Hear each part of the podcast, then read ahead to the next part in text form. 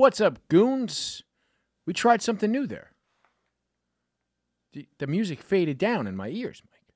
Yeah, I mean, here's the thing. It's always been fading down in their ears. Yeah, I didn't know how loud this beer opening was going to be. I don't have cans, I have bottles. I mean, it starts with me opening a beer. Yeah, that's why I usually wait to the da-da-da-da, like the first triple da-da-da, and then I lower the music down to hear the... Mm.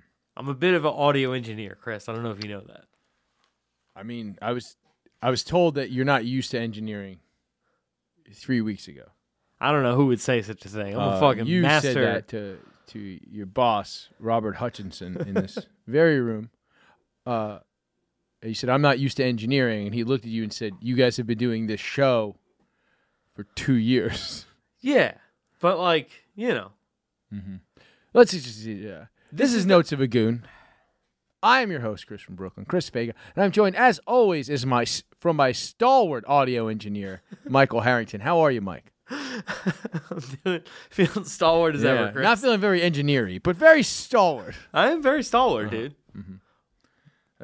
Have you gotten more engineer-y in the last 2 weeks? I feel like I have. I've been keeping an eye on the bar that makes sure that we're recording audio way better. Because there was that one time that we didn't. There was that one time where monkey business going on.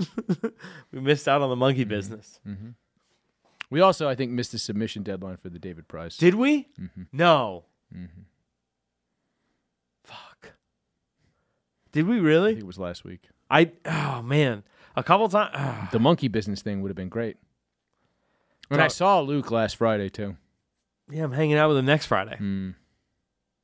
Yeah, I saw him. I did the all-Filipino comedy show with him. Shut up. You're an honorary member of the tribe? I just pretended I was Luke's Italian dad. Manny Jacquiao? Yeah. No, you Presta Jacquiao? Hell yeah, dude. Yeah. No, I just, it was in my neighborhood, and I was like, you guys are going to give me a spot, right? I'm here. I'm going to drink beers. Also, if you're in that neighborhood, go to Street Boy BK in Titmus Park. The food is very good, and the owners are cool as fuck.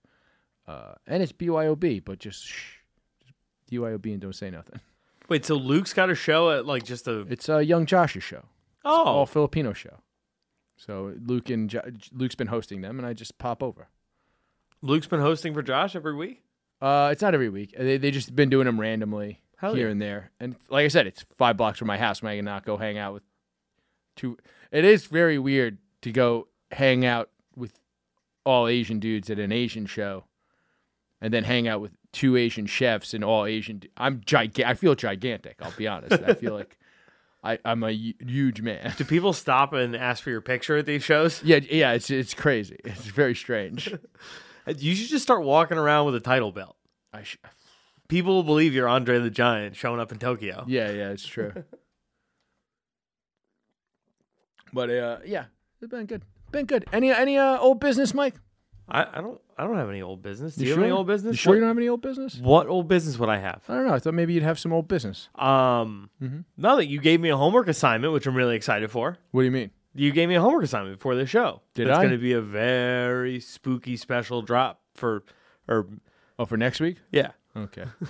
You're being visited by Ghost of Christmas Future right now. Yeah. Telling you about what's coming. A Christmas show that's going to come out 2 days after Christmas. So that's new business. You want it to come out? You want a special treat to come out a little early?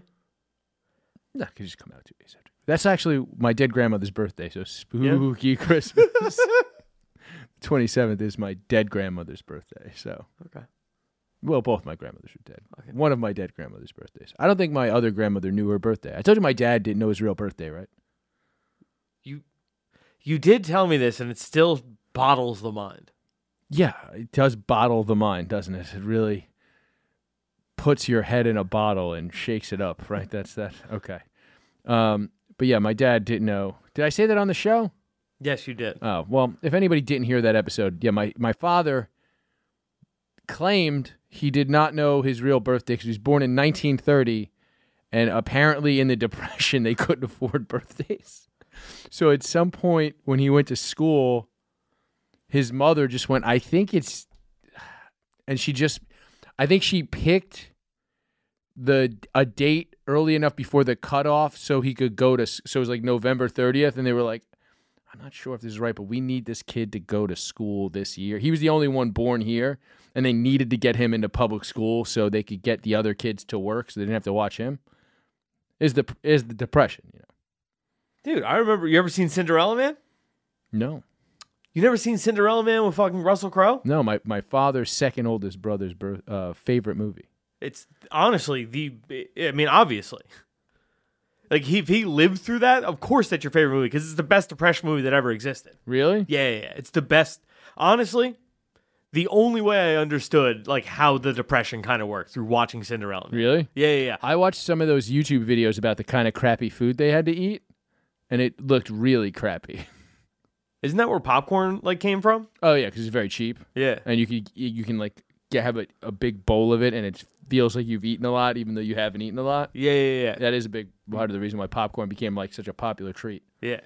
There's a big part of the reason why people went to the movies, just to get popcorn. Just fresh hot food. It's kind of crazy how, like, we've talked about this. This is also a Depression era thing. Is like, you know, Gem Spot. Remember when Gem Spot went out of business and we talked about it? Like, the egg cream's a stupid thing. It's just that if you carbonated anything back then, people were like, wow, it's the beverage of the future. Because they didn't know how they got the bubbles in there. You know what I mean? They're like, how did they do that? We should start doing that for more stuff.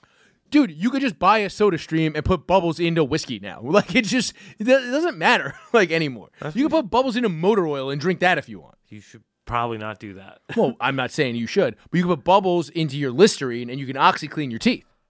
Yo, that sounds like it might be a hit. I mean, I think if we hooked up a SodaStream to a bidet... get them bubble blast in your butthole. It's like you're farting backwards. You know what I mean? Dude, the bubbles would go up in your butthole, right? And would fucking attack the poop with a little fucking... yeah, like the scrubbing bubbles. Yeah, dude. Yeah. Just fucking clean your colon right out. Yeah. Oof. It's a good idea. Put some Listerine in there, too? I don't think you should put Listerine in your butt. Just a little bit. I think that's dumber than the motor oil. No, you dilute it like... a lot. Like, I'm saying, like... I feel like there's got to be a natural cleaning solution you could put in your butt that isn't Listerine. Yeah, but what's going to make your butthole smell fresher? Eucalyptus? That actually sounds nice. Yeah. A little lavender? A little lavender, a little peppermint? Hell yeah. Yeah. This is it. This new generation loves eating ass. And, imagine you could eat ass and freshen your breath. Dog. They're all using Tom's toothpaste. It's just that in their shit. Assholes? No, on their fucking dumb mouths, but then they put their mouths on the assholes. Did you ever see that My Strange Addiction where the guy kept fucking his ass with a toothbrush because he was obsessed with having a clean asshole? Yeah, Freddy Got Fingered. We've all seen it. Was he doing that there? Yeah. That was like that was the best bit in that whole movie. It was Tom Green. No. Backwards, yes. Man. Man, what a fucking classic that was. What a good movie. Dude, I can't believe for years I had to argue with people. For years. I'm talking about, like, years. I was like, y'all are crazy. This is the funniest movie of all time. And it might not be the funniest movie of all time, but for years people were like, I mean, maybe it's just because I grew up around black people, and they were like, that's some white people ass shit. But, like, for years people were like, nah, I don't fuck with that Freddy Got Fingered. That's that gay shit. Tom Green eyed on MTV, but that's some gay shit. They did just, like, they were like, hey, Tom, you're killing it at MTV. Here's $10 million. He was like, I'm going to make the best movie you've ever seen. I'm going to do everything that has made my friends laugh while very stoned. Yeah. Oh, man. And also, Rip Torn is going to call me gay 100 times. Dog, did I ever tell you about the time I was homeless and took a walk for like 20 blocks with Tom Green? I would have way preferred you said Rip Torn, but okay. Oh, man. Me too. I would just, like, all dodgeball questions. Because I know how you met Tom Green. I would have been like, how'd you meet Rip Torn? And you'd have been like, he was on the bench next to me. We were both riding the... He was like, if you could dodge a wrench, you could dodge these nuts in your mouth. And then tried to make me blow him. And I was like, whoa, Rip Torn, you don't even have a car for me to ride in. Yeah, dude, we were both on the Q train. Trying to sleep it off. No, I met I met Tom Green. Took a little... he was trying to get to the West Village from the stand. I was like, Tom, I'll walk you there. We were just chatting. Mm-hmm. He's talking about fucking starting on public access in Canada. It was tight. Mm. That's where we fucked up, dude. We need to get like a public access show. Who? You and me. Are you talking about at the Brick in Brooklyn? BCAT is now the Brick. What? Dude, I remember me and my buddy were watching a BCAT show. What is this? BCAT is Brooklyn Community Access Television. Oh, okay. BCAT. And then now it's called The Brick. I don't know why it's called The Brick. It's BRIC. The studio is very nice. I actually did a comedy show for this dude who's a hip-hop producer and community activist in Flatbush named Bobby Stone, who I've known for like 18 years, hit me up out of nowhere and was like, hey, you do comedy now, right? And I was like, yeah. He's like, I had a comedian drop. And I was like 6 months into comedy. I should not have been recording anything. But here's what's funny. I actually still... Reggie Edwards was on that show. You know Reggie, right? Of course. Yeah, Reggie was on that show. Possibly like Dory Dimples was on that show too. Oh, so you must have killed. Yes, I did very well on that show. Here's what was funny about that show though, is it was all these white people who came because, like I said, this dude whose real name isn't Bobby Stone, but whatever, that's his like hip hop name. He is a community organizer thing. So all these white people showed up early for this TV taping, because they were like, this is a TV taping, we have to be on time. And then all the black people from Flatbush showed up like an hour late, and that's when the show started. And I killed with them, but I had to talk over all these white people. It was really cool to talk over a bunch of white people to black people, because I feel like society is the opposite. You know what I mean? People usually talk over, you know, the poor minority. At least that's what the Democratic Party's been telling me. But I had fun. Literally, this old Jamaican guy was like, you're very talented, you should keep doing this. And I was like, that's all I ever wanted to hear. Just an old, wise black man that probably knows something about Rastafarianism telling me to keep going. Do you got Bagger Vanced? I wouldn't say that. That's racist. Why is that racist? Who wrote Bagger Vanced? Did the guy who wrote... Did Stephen Pressfield write Bagger Vanced? I don't know. Oh. I'll look it up. Is that a racist guy? No. He wrote The War of Art and Turning Pro, which are both good audiobooks. I re-listen to them all the time. Hasn't helped a lick. Joe Rogan seems to love it. Yeah? Well, you know what's funny is I heard about it from my girlfriend, and then I was like, that sounds like stupid shit. And then I heard Joe Rogan mention it, and I go, I gotta listen to this. So it's loosely based on the Hindu sacred text, the Bhagavad Gita. Bhagavad Gita. For a vagabond, I think you know how to spell Bhagavad. Honestly, yeah, dude. I'm just on my fucking Krishna shit. Yeah. You really are. Yeah. Yeah. So that's like a god appears, but instead of a god in this one, it was Will Smith. And he was a caddy. I mean... And then they had to fight an alligator over a hand.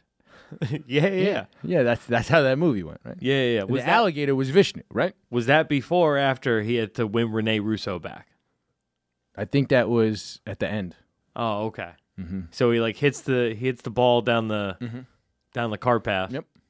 And then Vishnu shows up. Exactly. Like, what's up? So all right, this is all the old business. Have we wrapped it up? I think we're good. Yeah. My dad was born in the Depression. That's old business. You should watch Cinderella. I talked to some black guys. That's some old business.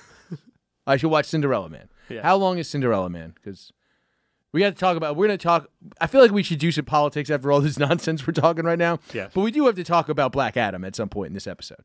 Yeah, for sure. 2 hours, 24 minutes. Let's see how long The Legend of Bagger Vance is, because that's probably the second best Depression movie. It took place in the Depression, right? Oh, yeah. Yeah. They made him go in through the back door of the country club, even though he was a ghost, and he could just appear in places. I don't think they touched on that. Didn't they not? Yeah. Are you sure? Maybe. I watched... Look, I'm pretty well versed in The Legend of Bagger Vance starring my man Forrest Whitaker. Yeah. It was Forrest Whitaker and Bruce Willis, right? And it was called Cop Out. Yeah, it was Scarlett Johansson. Yeah, that's the bitch. Yeah. I love that movie. Yeah, the movie's great. He was like, yo, use a 3-wood, bitch. Then he was hanging out with the ice cream man, but it was RZA. Remember that? Yeah, because Tracy Morgan had the cameo. Exactly. Yeah. He's like, I'm going to get that gopher pregnant. and then Rodney Dangerfield was drinking whiskey. It was crazy. And then Kevin Costner was fucking using fucking gardening tools. It was a crazy tournament. Bob Barker was there. Nuts. There's too many movies about golf. It's ridiculous. Nothing happens. I don't know, man. There's drama in that.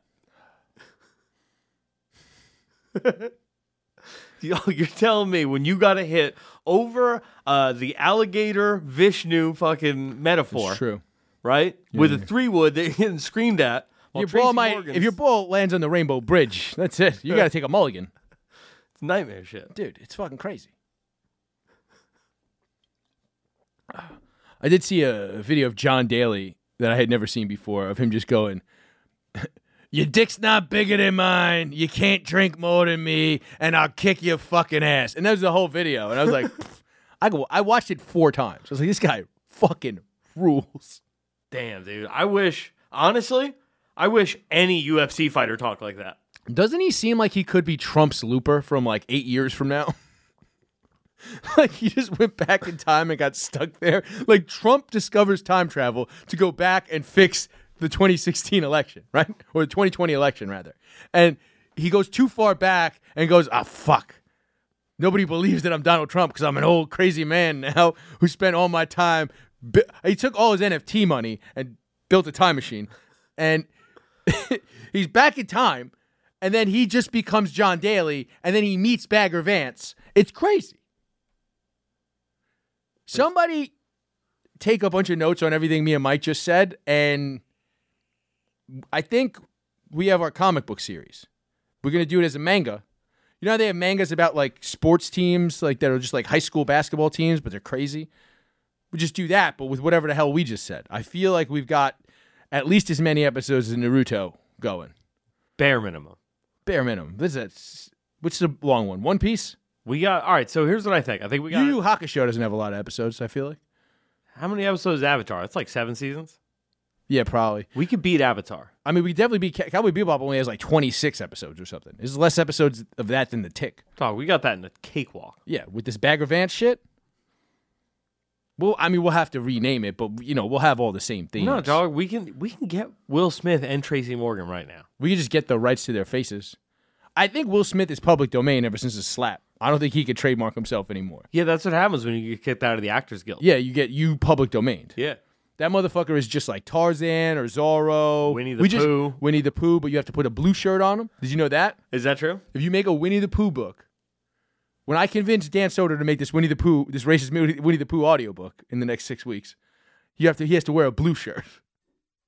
We can definitely draw blue shirts. I don't even know. But no, that's the thing. So the original book, he had a blue shirt on the cover. So you can do that. You just it can't be... Disney has the trademark on the red shirt.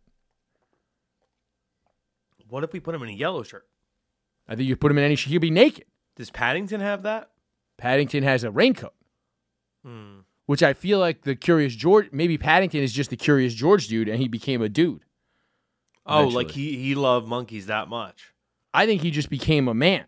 From a bear. Oh, you think Paddington became the man in the hat? Ooh, okay. In Curious George. Yeah, that's why his hat's so big. Mm. Because he's underneath the hat is fucking the technology that turns a bear to a man. I mean, I don't even know if that's what is happening. I think he just evolved. That's what he was talking. Bears don't talk. Yeah, but I'm saying a bear. All right. Did Paddington ever meet Winnie the Pooh? I don't know. Seems excessive. That's a fucking, honestly, got a little, now, bring together Paddington, Winnie the Pooh, Bagger Vance, all tied in through the gopher from Caddyshack. Mm. Get a little Teddy Ruxpin action in there. It's a fucking Worlds Collide, dude. Did they ever bring Teddy Ruxpin back? I don't know. Mm. Is he public domain? Teddy Ruxpin? Yeah. I don't know. He was a cassette player. I feel like that can't possibly be in the public domain yet. It's got to be, you know, Action Comics #1 is technically officially in the public domain. So you can't use Superman's name on the cover. And you can't use, like, Perry White doesn't get introduced till later. And there's certain... So you have to use the version of Superman that can't fly.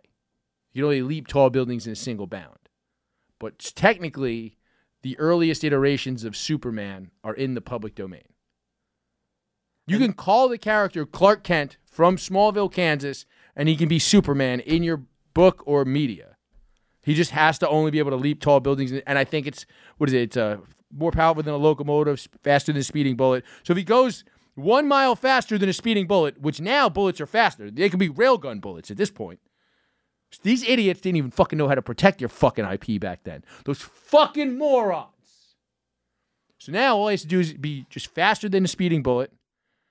He can't be too much faster, because if he gets too much faster, I think that's a problem. He can't fly. Yeah, but and leap tall buildings, dude. I think nothing short of an exploding shell could pierce his skin was the original thing. That was the original Superman set of powers. So an exploding tank shell could explode, could pierce his skin. That's public domain. So we could do this thing where Superman fucks Winnie the Pooh. Just like that. That's what it would sound like, Mike. That's exactly what it sounded like. Oh, father. Can we get Piglet and Eeyore too, or those aren't? No, those are, I think you can't do. I mean, are they in that original book? I don't know. I don't know anything about Winnie the Pooh. I thought Winnie the Pooh was the only original creation by Walt Disney. Such a hack, by the way. Made nothing except Mickey Mouse. And I'll be honest, I don't even think he wrote that many Mickey Mouse cartoons. And you know they keep moving the date of public domain because of Steamboat Willie. The Disney Corporation has undue power around IP law. And I really need to start taking my ADHD medication every day so that I don't know things like this. So you don't go down rabbit holes? So I don't get stuck in rabbit holes going for a honeypot from my friend Rabbit. Dog, I'm telling you, we start this now, right? A fucking... Superman fucking Winnie the Pooh. Just a mass public domain. It's called Dynamite Comics. Crossover. Yeah? Yeah. But there's a lot more characters. Here's the thing. The problem is the marketing. Because you can't market these characters as themselves. So I think you can call the character Tarzan in the book, but you can't call the book Tarzan. Does that make sense? Yes. So you can't promote it as a Tarzan book. You can call it Jungle Man, but his name could be Tarzan in the book. And he can have all of the original origins of Tarzan. It could be a reprint of Tarzan. You just can't call it Tarzan to advertise. I believe that's how it works. I'm not a lawyer. Okay. And there's a bunch of these characters. Like, there's a character called Daredevil that they use in Dynamite Comics. And there's all sorts of ones. There's a website called publicdomainsuperheroes.com where you just go and, like, search superheroes. And obviously, like, all the Greek gods you can use and stuff, which is this weird thing where it's like, when IP law started, that's like a funny thing that's built into IP law, is that they kind of go, but you can't own a character forever. Because they knew... Then you would, like, somebody would still own Hercules or Jesus. You know what I mean? Like, it's like that's how fucking weird that is. Is like, there was a point where we had to kind of go, we can't own this forever. That's crazy. Which seems nuts when you think about it, that you can create a character and you don't own it forever. Yeah, but you own it for the, like... It's like 100 years. It's like a crazy amount of time. 95 years from first publication or 70 years after your death, whichever one comes sooner. Yeah. And then it's also kind of like you can keep, like with Superman, they keep adding things. Like you can't do a Superboy story. So like your Superman story, because you can't do a story where he has his powers as a boy. You can't address that because there's this Superboy that they still have. It's not in the public domain. Superboy is not in the public domain. Yeah, it's just everything that appeared in that comic. If you're writing a logical character's backstory... Which, but again, I'm not a lawyer. I don't know, dude. I'm just saying. I think we should stick with him fucking Winnie the Pooh. We know we can do that. And you got the laugh down. It's true. Yeah. We can nail this. Yeah. Just like Superman is going to nail Winnie the Pooh. Fuck him right in the fucking butt. He's going to fuck the stuffing out of him. Dog. I'm just saying, by 2024... He's going to be an unstuffed animal by the time fucking... He's going to fucking... Dude, Superman's going to pull his cock out of Winnie the Pooh, and it's going to look like... Remember when fucking the first scene in Season 2 of Oz after the prison riot, and they just show Adebisi strung out, heroin dope, and there's just feathers running around because he had torn open the mattress? Remember that in the beginning of Oz, Season 2? Not in the public domain? That's what Superman's dick's going to look like when he pulls it out of Winnie the Pooh's fucking ass. I like it. So the iterations of Winnie the Pooh, Piglet, Eeyore, Rabbit, Kangaroo, Owl, and Christopher Robin, and Tigger. Whoa! Whoa! Whoa! Maybe we leave that one in the past. Yeah? I mean, we could change his name to Tyga, and he could fuck kids. See, because Tyga the rapper fucked Kylie Jenner when she was 14. Oh, God damn it! Racehorse meets Winnie the Pooh? Oh, bother. I don't know, that seems... Oh, like... I think these blacks are a bother. So, does it become bestiality when it's the racehorse fucking Winnie the Pooh, or is it bestiality when it's Superman? Just starts it off. At what point does it become... Because I always wondered that...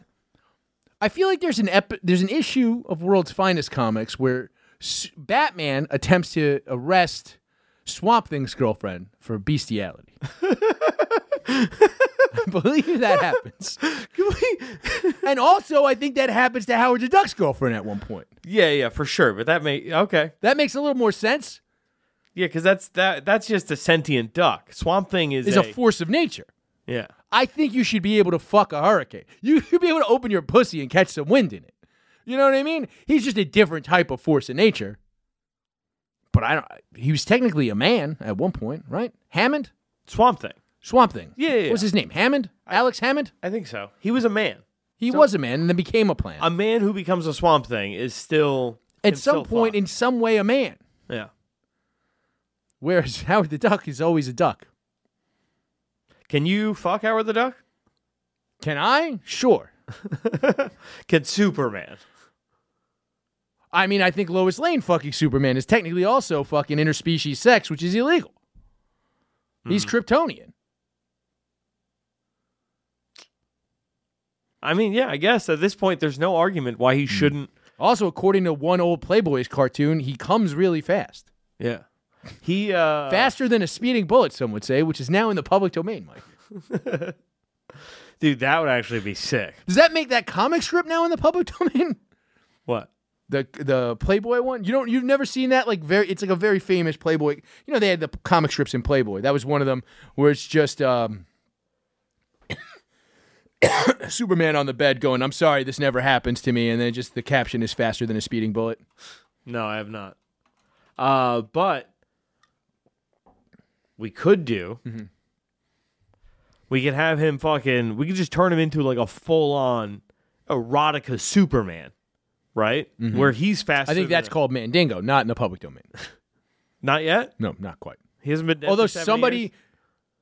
Took his name, much like Rick Ross took Freeway Ricky Ross's name. Hmm. So, yeah, where does IP come in when it comes to people who are notorious crime figures? Do they have IP rights? Well, yeah, you have IP rights to your life. You have life story rights. So, like, I know for a fact... That's why I was surprised. Who was I talking to? Maybe Dave Temple was saying Godfather of Harlem is a good show. Yeah. Bumpy Johnson's. Yeah, but I remember that Dame Dash had bought the rights. Huh? Godfrey was saying that. Oh, it was Godfrey. Yeah. That just makes me look very racist. Dave was just on High Society. That's why I thought. I forgot I was hanging out for Godfrey show last week. Oh,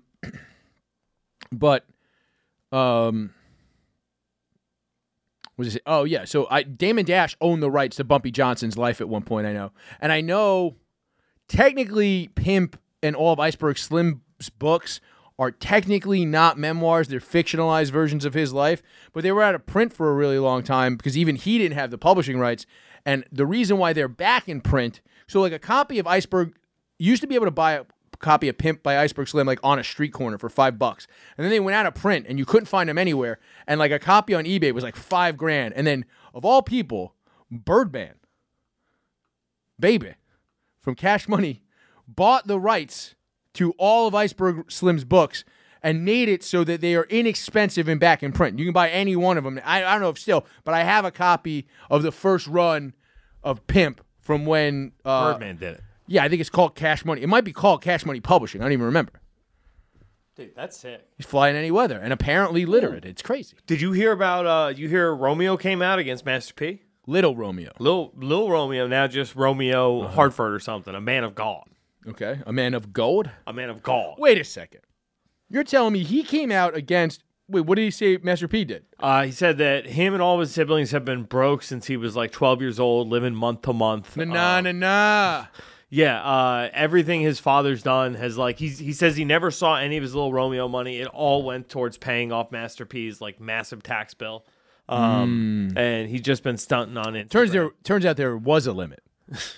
There's no limit on your credit card when you got Little Romeo funds coming in. That's true. But he's like, yeah, literally every dollar. I got the hookup. My son's bank account. Yeah, dude, that's how to be a mogul. Have 7 kids. What's the name of his book? Guaranteed Success by Percy Miller. I still have a copy of that on my bookshelf. Guaranteed Success. Is that one of those books you bought on a street corner for $5? No, I believe I found that for free. As we know on this show, I've made this metaphor before, but books are a lot like vaginas, you see. Some people, once they're finished with them, they put them up on a pedestal and they display them as trophies, right? And then other people, once they're done with them, they leave them on a street corner for anybody to just finger through, you see. You should take that on stage. That's a terrible joke for on stage. No, that's great. It's got fucking setup. It's got punch. It's terrible. No, it's awesome. It's terrible. That's perfect. That's something that if my grandfather, like I thought of that and I was like, damn, I wish my grandfather was still alive. He would fucking love that. Yeah. An old Irish man, an old sad Irish man. If that's not who you're playing to on stage. Is that who I'm playing to? I mean, you gotta get me booked in more VFW halls. Dog, if you bring that kind of heat to the VF Dubs, I will have you booked at every American Fizzy Legion Dubs?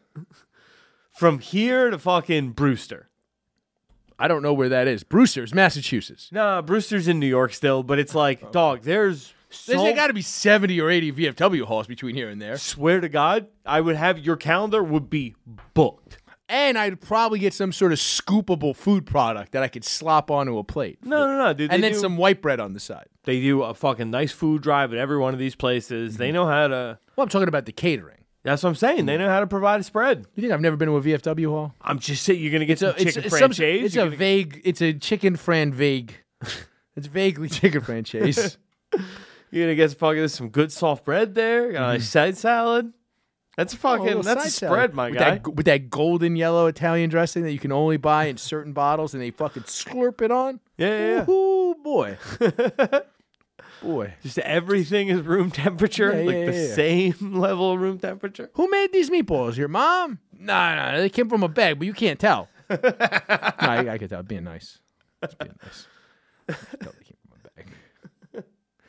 Did they come from your ball bag, asshole? See, I'm bringing the heat for the VFW crowd. All right, so this has been old business.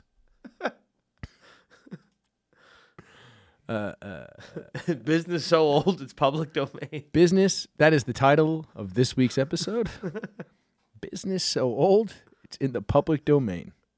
Also, Ben, have fun sorting through that mess to get a coherent clip. Moving on. What's up with the Twitter stuff, Mike? This is a retraction. I know this show comes out the same day as High Society Radio, right? Yeah. Okay. This is a bit of a retraction. So on High Society Radio, which you've already listened to, because canonically, it comes before this. Yeah. Right? In the High Society Extended Universe, right? High Society. The through thread is me and Mike, right? We have our own spinoff. And then sometimes Bronx Johnny does food reviews on Facebook. That's the whole... And then there's Lockdown. Just go watch all of it. And then we do the main show. But we said that the Twitter files, Elon Musk's Twitter files, were a bit of a bust. That was the initial thought on Thursday. Yeah, we said that. It was some stuff not coming out. And we said there was some interesting stuff, but it's kind of the way it was delivered. Just as a Twitter thread... It's just, and I've been trying to read all of these. They're up to volume 7 now, and it's just, blah, blah, blah. It's like, if there was never more of an argument to put long-form video on Twitter quickly, this is it. Because you're hosting this shit on Twitter, but if it's Matt Taibbi and the guy who wrote The Madness of Crowds, because that's the guy who did the new one, the guy who wrote San Francisco, and then Barry Weiss, those are all like magnanimous podcast guests that have like large... enough followings and facial people recognize their faces from YouTube and stuff. If you had them doing these as long form videos, as like almost podcasts by themselves, solo podcasts, you have a clippable thing that would have been picked. None of the media is talking about this, and obviously for various reasons, Twitter was the, you know, the playground of the corporate media, right? That's what everybody kind of like says. Like basically, you automatically got verified if you worked at a big, like one of the big news organizations, and you can kind of get people kicked off of shit. Like the New York Times had a lot more power than they should have had on Twitter. You know what I mean? Yes. And there's some of that stuff. They were their voices were amplified. Now there's still guys. I think Ted Lau is the name of the congressman. He writes for The Economist, which obviously I read The Economist. Everybody knows that. I talk about it all the time. But the guy's just going, here's actual data about how Democrats were more amplified than that. And it's kind of just this chart from The Economist. And I go, well, I haven't read any of this data. Like, you're not giving me the data. And the data no longer exists because Elon Musk isn't letting it out. It's just what people from Twitter said when they were trying to stop Elon Musk from buying Twitter. You know what I mean? That article, remember when that came out? Vaguely. Okay, so that article came out and said, actually, and we all, if you're on Twitter, you know it's disproportionately progressive. If you're on any social media, they're all disproportionately progressive. It's just because, except for Facebook.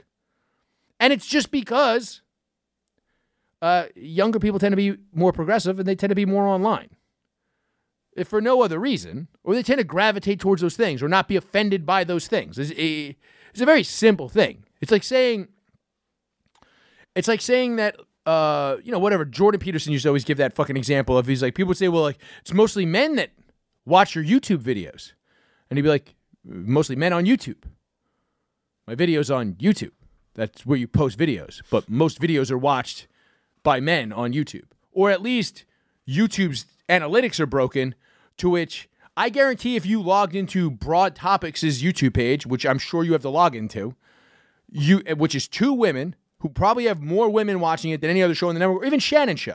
I know for a fact women watch that show because women talk to me about Shannon's show.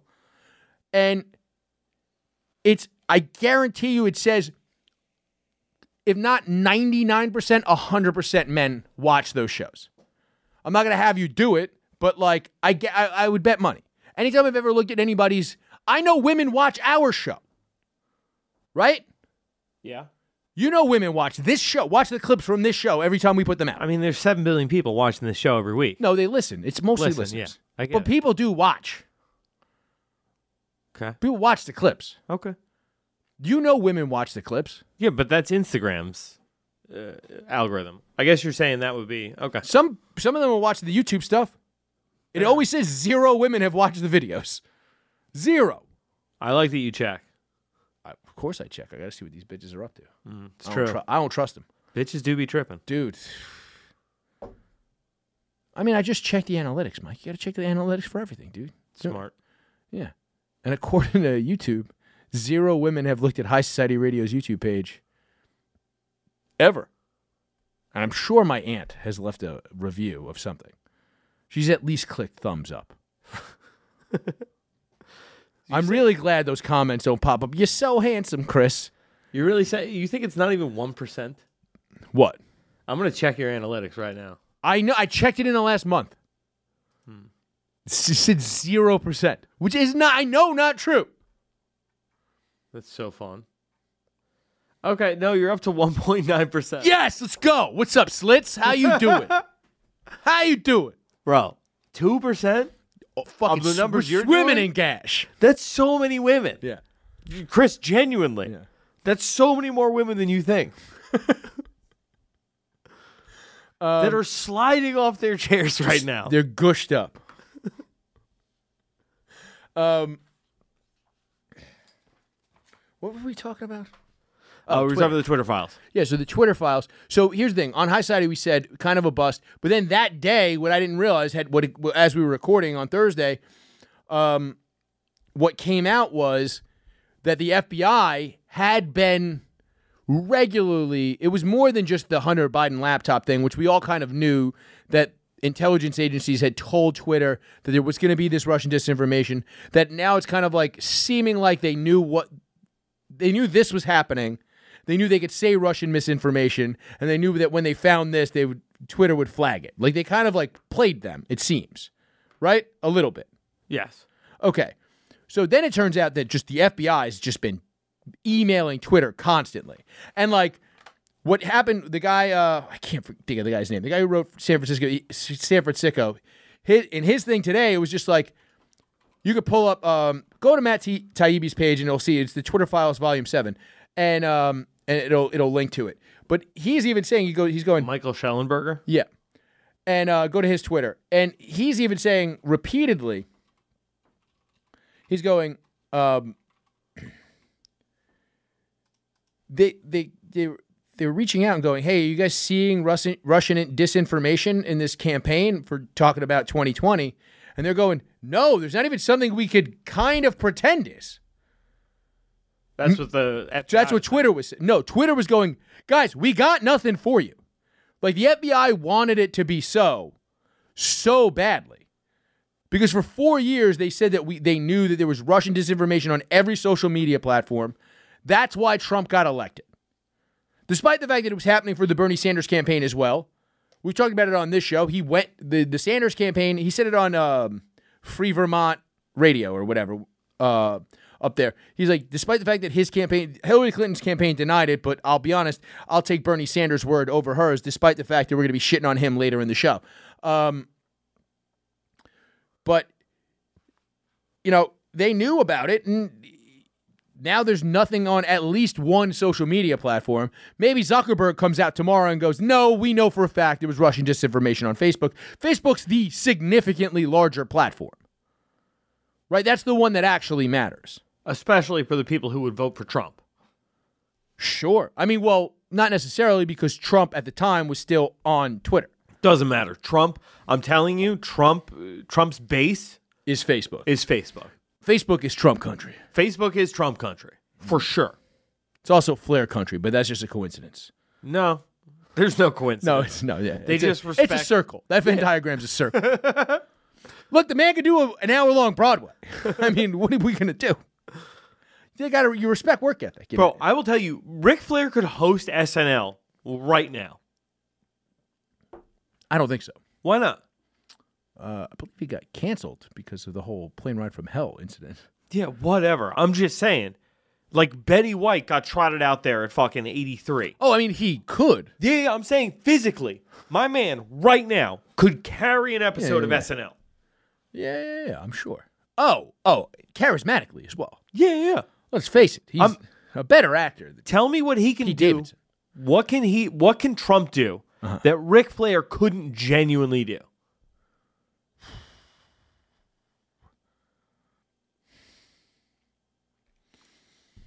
I mean, they both had a lot of marriages. They both have declared bankruptcy numerous times. They both have daughters with a lot of plastic surgery that are clearly the heir apparents. They both have goofy-ass sons. I think Ric Flair and Donald Trump might be the same person. I'll be honest, never seen him in the same place. Have you? I've seen Donald Trump and Vince McMahon in the same place. I've seen Donald Trump and Hulk Hogan in the same place. I've seen Donald Trump and the Boogeyman in the same place. But I say this, Donald Trump, off Raw, all of a sudden... Ric Flair buys Monday Night Raw. Do you not remember that? Oh, yeah. That was the first thing that happened. Exactly. I think Ric Flair might be Donald Trump. He was like, look,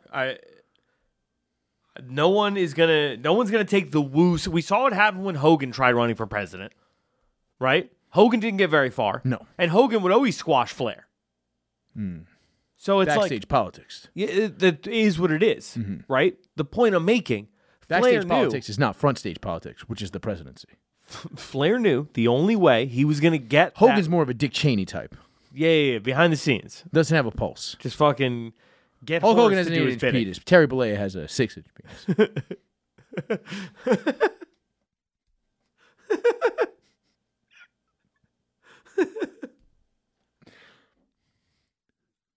That's my favorite.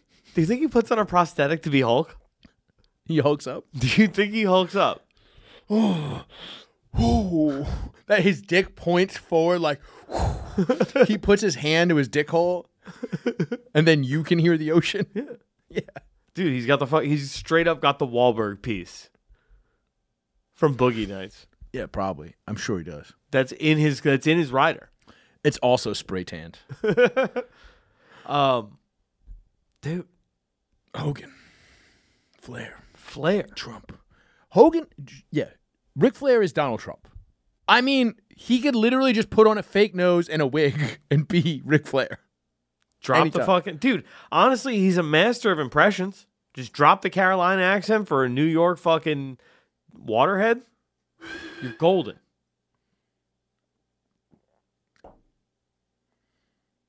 All right. So the Twitter file's not a bust. Clearly, they've revealed that Ric Flair is Donald Trump. And that's why they were both kicked off Twitter. Sorry that we're putting the pieces together. Yeah, we're assembling what needs to be assembled. Ric Flair is Donald Trump. Matt Taibbi, bald. Barry Weiss, Jew. She's out. Did you see that? No. That was a big part of this whole thing with Elon Musk. So Elon, we're gonna get to that in a minute. But Elon Musk had a disagreement with Barry Weiss over the journalist he kicked off Twitter or whatever, and he basically like was just like, no, you're trying to stay, but now she doesn't get to do any Twitter files drops anymore. Yeah, because she was just kind of like, no, like you're kind of just being an asshole. You're doing the same thing you were shitting on people for doing. This is all about the guy saying where your private jet is. This is not about a coordinates thing. He's like, well, they found my kid and blah, blah, blah. Da, da, da. Like, how do they find your kid, Elon Musk? Well, I mean, he says it was through the tracking software. I guess, perhaps, but like TMZ could do that also. I mean, I guess whatever. Just act. Look, you shouldn't be. I'm anti-doxing. You shouldn't be telling people where people live. That's fucked up to do. Especially somebody that people hate. You shouldn't be telling them where they are or where they live or anything like that. I think we could both agree with that. Except if you want Mike's address, just DM me. I give Mike's address to everybody who DMs me. Please don't. Has anybody come to your house? Please don't. Has anybody come to your house? Who has DM'd you for my address? Hundreds of people. You don't have my new address. You're No, Alex gave it to me so I could send you guys a Christmas card. That does sound like something Alex would do. Mm-hmm. She'd also be gullible enough to believe that I'm going to send a Christmas card, which crazy. What a damn buffoon she is. Yeah. I mean, women, what are you going to do? Just like Barry Weiss. Out, that stupid bitch. I can always bring it back to the topic, Mike. Topic at hand. So the FBI, very involved. I feel like this retraction was needed. Elon Musk in a lot of trouble. He's stepping down as CEO. We'll get to that in a minute. How do you feel about the Twitter files now? Less of a bust? Yeah, I mean, look, anytime you're exposing the FBI meddling, I'm in. Okay. All right, we're doing it. Moving on. Guys, we got to talk about YoKratom.com. Mike, have you heard of YoKratom.com? Of course. It's home of the $6 kilo. I had an Instagram story pulled. Because I made a joke about YoKratom.com just the other day. It was pulled instantly. Yeah? Yeah, because the man, big tech, the new devil. Trying to keep... All them other devils, rock and roll's fine now. Grandfathered in. Not the devil anymore. What's some other thing? Television, not the devil anymore. Big technology, that's the devil now, sir. And they're trying to keep you from your spiritual enlightenment that you can only find through YoKratom.com. YoKratom.com has kilos for $60, Mike. $60. Any type of kratom you want. You need a last-second Christmas present? Kilo of kratom. I'll be honest. Even if somebody doesn't know what kratom is, they're going to go, what the fuck is this? A kilo of what? Kratom? Don't worry, dog. It's a kilo. You're set for life. Didn't you see Requiem for a Dream? Just tell them that. Your stocking is stuffed, homie. Yeah, with kratom. It's stuffed with kratom. You know what you could do with a stocking full of kratom? Probably beat someone half to death. I'm sure, at the very least. Or you can get very high on kratom. I personally recommend that you get high on kratom. I think it's crazy that big tech is trying to censor YoKratom.com, the home of the $60 kilo. But thankfully, they exist. Here, you know what? I bet Elon is not down for censoring Yo Kratom. Mm-hmm. Instagram stinks, dude. Instagram is pretty bad. It's not as bad as TikTok. Not quite as bad as TikTok. But you can't say penis. I had to censor the clip of us saying man holding penis. For Instagram, TikTok? For the thumbnail. I don't use TikTok. That's Chinese spyware. Yeah. You know where they don't let you have Kratom? Fucking China, Mike. Certainly not for $60 a kilo. I mean, maybe you can get it shipped there with YoKratom.com. You could try. I haven't tried because I would never allow the Chinese to enjoy the wonders of Kratom. From YoKratom.com, the home of the $60 kilo. Makes a great gift. Moving on. So, Mike, we were talking about the Elon Musk, the whole thing with the Twitter. Big news. Did you hear about the Thursday Night Massacre? Yes. So it's been rebranded on Wikipedia. Had it up as the Thursday Night Massacre. Now it's called what it actually is: December 15th, 2022 Twitter suspensions. Because for some reason they were calling the suspension of 9 journalists the Thursday Night Massacre. Obviously. Now, what it was there's an issue where, so one of them, so apparently all these people were kind of putting up the same stuff as like ElonJet and the tracking software so that you can get Elon Musk's real-time coordinates, which is fucked up. And so people brought up some good points that I heard was like, hey, look, we live in a country where Rand Paul's been punched in the face multiple times. People have showed up at Brett Kavanaugh's house to try to kill him.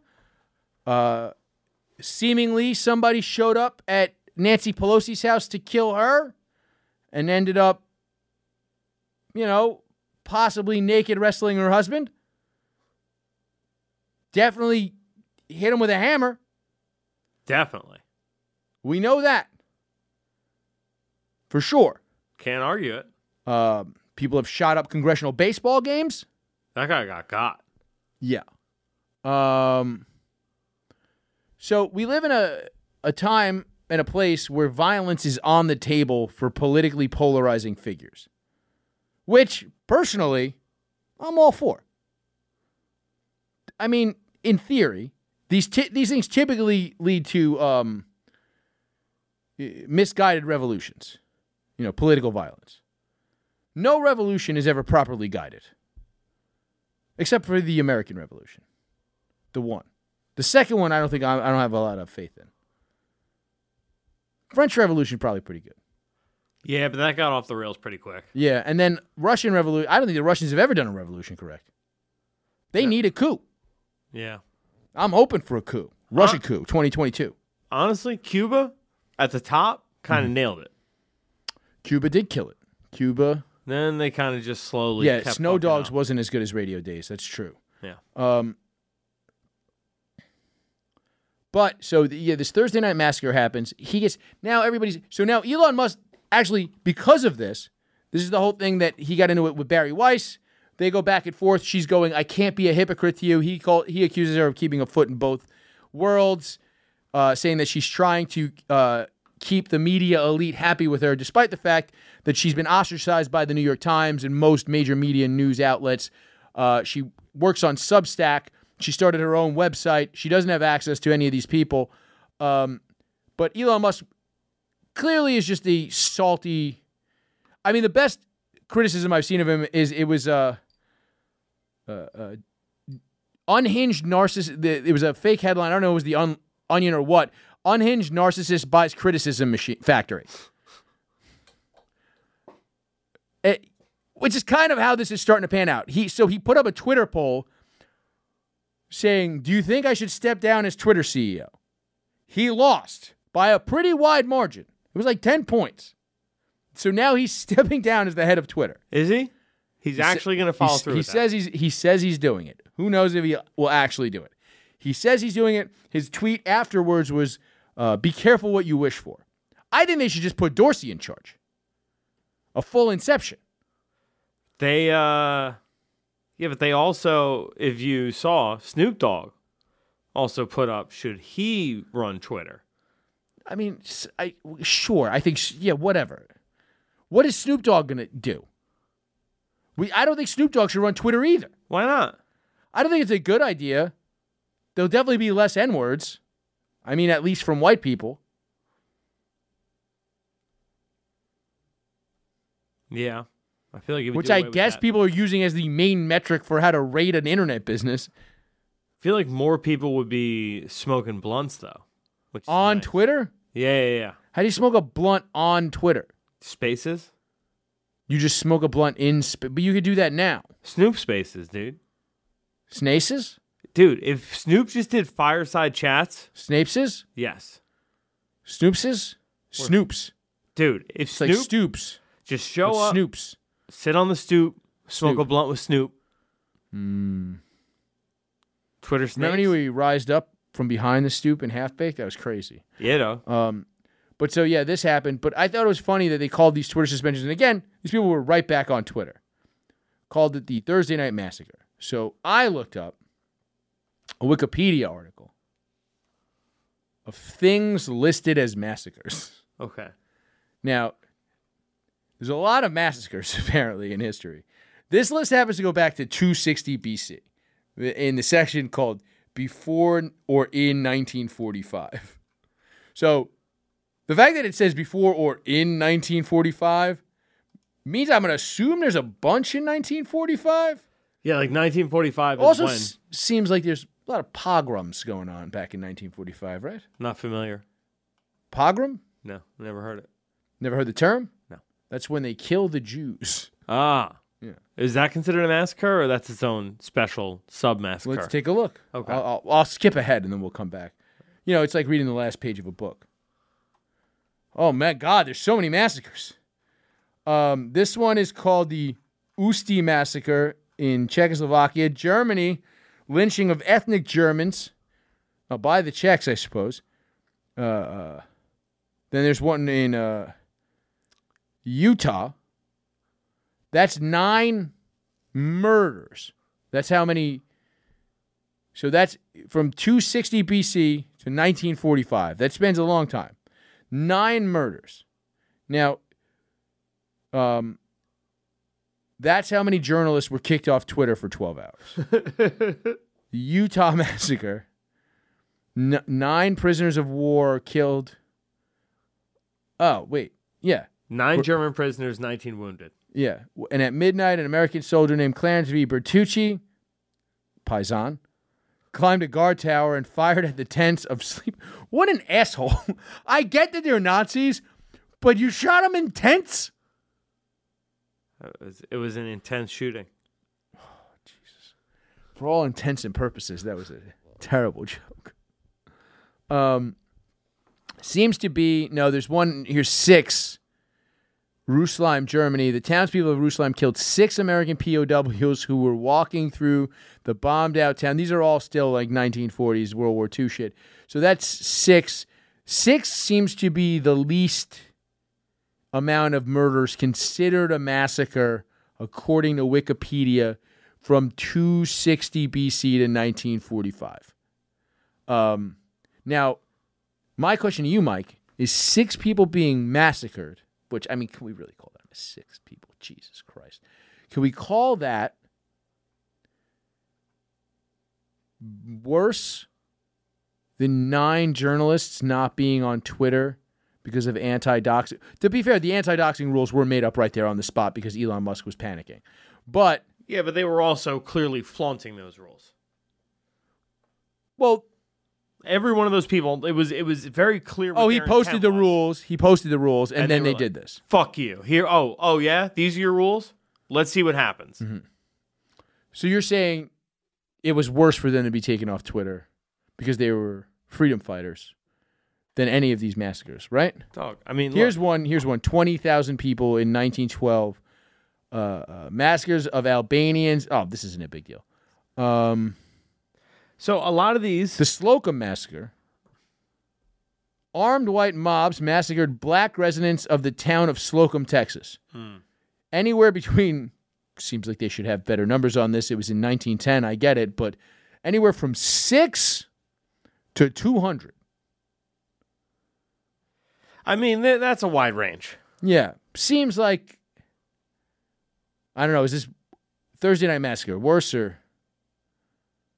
So, worse. Okay. In a lot of these cases, I just want to make this point. In your opinion, worse then? A lot of these cases, these are soldiers, mm-hmm. right? Not that one. Sure. Okay. Just saying, a journalist, right? That's a fourth estate. That's untouchable. Can't massacre those people. I know, unless it's 8 years after it happens and you're not mad at the person in charge of the country anymore when Joe Biden pardons the guy who kills that one journalist. Remember that? Yes. Yeah. Remember Jamal Khashoggi? Yeah. Remember how... Biden kissed his ring? Remember how Donald Trump got all that shit? I still don't understand why anybody cared about that. I get that he's a journalist, but he wasn't even an American citizen. He was a Turkish citizen. This happened in Turkey. That seems like a Turkish problem. Kinda, yeah. Yeah. Seems like a stuffing cranberry thing. Right? Yeah, that's... I heard they melted his bones down in a vat of old cranberry sauce. I don't fucking know. But it never really seemed like a fucking American problem to me, that they made an American problem until all of a sudden Joe Biden was like, we should probably pardon bin Salman for that. It makes no fucking... And we're going to get to some more Saudi shit in a little bit because I'm very annoyed by it. How did we get to pardon anyone on that? Joe Biden pardoned or suggested the international pardon of Mohammed bin Salman for the wrongdoing. Now, was that... So then they murdered one journalist. They silenced his voice in a vat of acid. Yeah. After cutting him up with bone sauce. Jamal Khashoggi. Right. That's only one journalist. And honestly, he was like kind of old. He was going to retire soon anyway. Like, these are journalists in their prime. They were silenced for 12 hours when a guy they don't like bought a thing that they do like, that they pretend that they don't like, because they say that there's only Nazis on the thing that they don't like. Meanwhile, they had preferential treatment on the thing that they don't like, that they do like. I think that's worse than Jamal Khashoggi being massacred. Jesus, Mike. You know, it's one guy. Grow up. Yeah. You want to just pick a random massacre to learn about at random? Yeah, okay. The Sagero Obrero massacre in Santiago, Chile. The Sombrero massacre. Yeah. In, they were mad at that guy danced on their hat and then they shot him?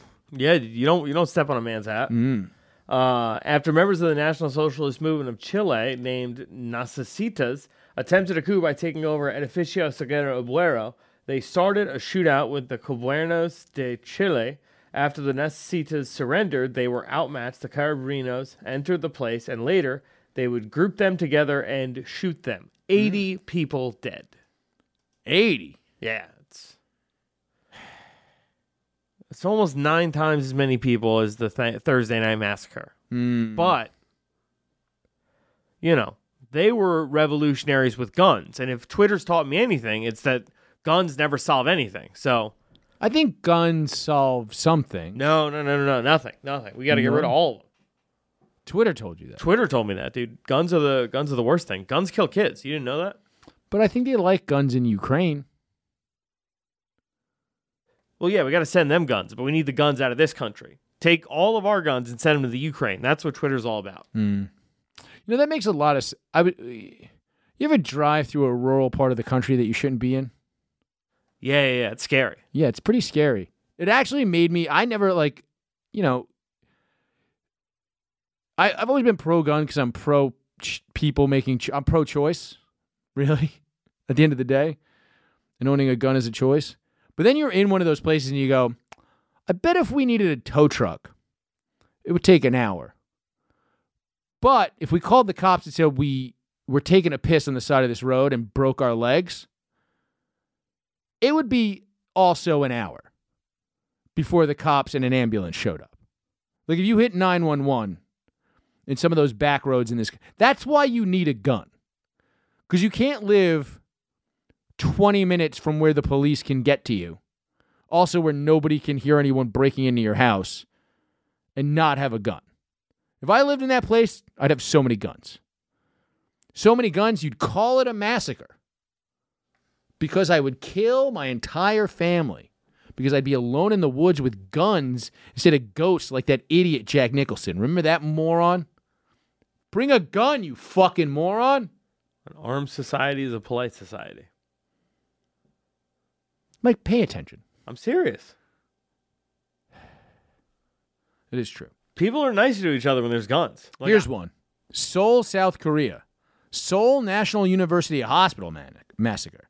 During the Korean War, medical personnel, inpatients, and wounded soldiers were killed by North Korean troops. There were 900 victims. That's pretty bad. Here's another one, Korea. The Gunri Massacre.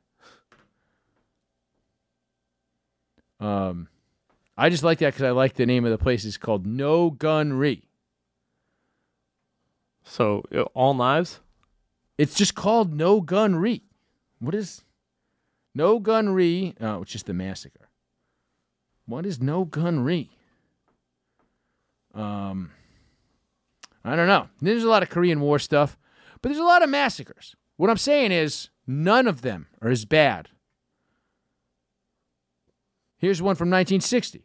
The incident took place on September 6, 1960, when forces of the 16th Punjab Regiment of the Indian Army committed an act of mass murder against the village of Matikru. This can't be real. Nagaland? Come on. Come on. Wikipedia, you fucking racists. You're letting anybody just edit Nagaland? That can't be a real place, can it? Look up Nagaland. I mean, it has its own Wikipedia. Is it a song by David Allan Coe? It became the 16th state of India in 1963. So before that, it was a fictional place. And this massacre happened in 1960. So yeah, it's very, very plain. It seems pretty fishy. It might not even be a real massacre. Very fast. Thursday Night Massacre is worse. I mean, it's both 9 and 9. I'm gonna take these journalists over these maybe fictional Indians. And we don't even know what type of Indians they are. They could be feather Indians. They could be dot Indians. We don't know. Come on, Chris. We know. Yeah, they're fake, fictional Indians. Yeah, they're all Wahoo McDaniels. They're the Indians in the cupboard, dude. Yeah. Oh, shit. They fit in there with Anne Frank. And Helen Keller. Helen Keller's a fucking deaf idiot, bitch. Helen Keller was the cupboard. Because the only noise she can make is when you slammed her. Get it? It fits so much inside of her. Just there were so many Indians inside Helen Keller.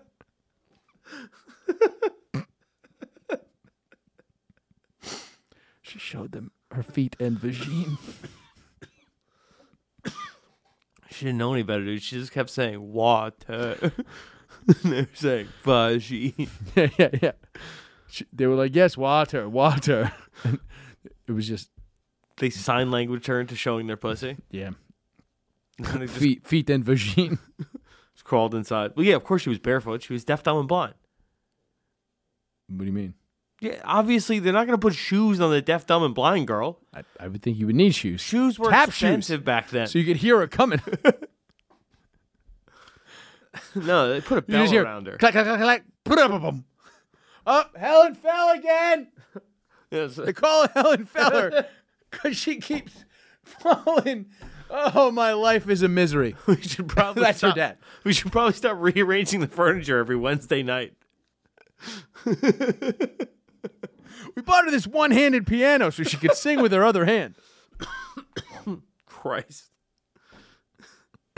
Helen Keller jokes. Worst. Is that worse than the Thursday Night Massacre? No, better. Yeah, way better. Yeah, way better at fingering than your average. Oh, lady? Yeah. Dude, her forearms, she looked like Popeye. Mm-hmm. Except when she ate her spinach, she went blinder. Yeah? Yeah. It didn't increase the rest of her, like, all of the energy didn't go to her, like, muscles at that point? Oh, yeah, just her forearm muscles. Yeah. Fucking just anchors would pop up and she'd be fingering wenches across the 7 seas. And that's what they called her, old anchor fist Helen. She really weighed you down in the bed. Yeah. Yeah. She'd drown you in your own squirt. That's why she kept falling so much. Yeah. All these women would be like, there's no escape from the fist of Helen Keller. Old anchor fist Helen. Yeah. Mm. All right, so that's our bit about the Thursday Night Massacre on Twitter. Moving on. Oh, I got to talk about this terrible fucking Vice article. It's terrible. Have you heard about this article? Oh, of course. I read it on Without a Country. The title of this article. So now I looked at this because I thought maybe there would be something here to make fun of. And there is. It's just not for the things you would think an article titled this way is able to make fun of. New study shows man children are destroying women's sex drives. This is from Vice.com. Now, it was written by a woman named Britt Dawson. I don't know Britt Dawson. I'm going to go out there and say this. If she went to journalism school and has a degree, they should take it back. Did you read this article, Mike? Oh, yeah. Read the entire thing. Word for word. Okay. So, the part... Now, here's the thing. Now, it makes a good point where it says that men are increasingly infantile. Now, I believe this to be true for most people my age and younger. I don't know what people older than me are doing, but I think our generation is a little more... How shall I say? Fucking moronic. Like... The amount of people I know that can't sharpen a knife but have a kitchen is too high.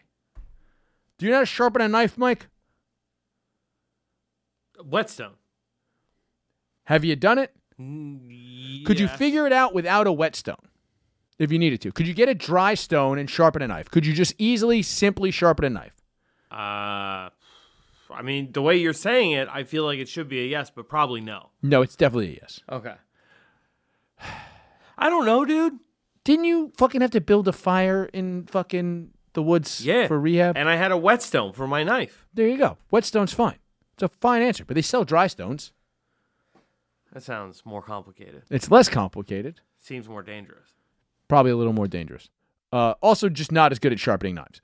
I'm just saying. That's fine. I just think it's across the board.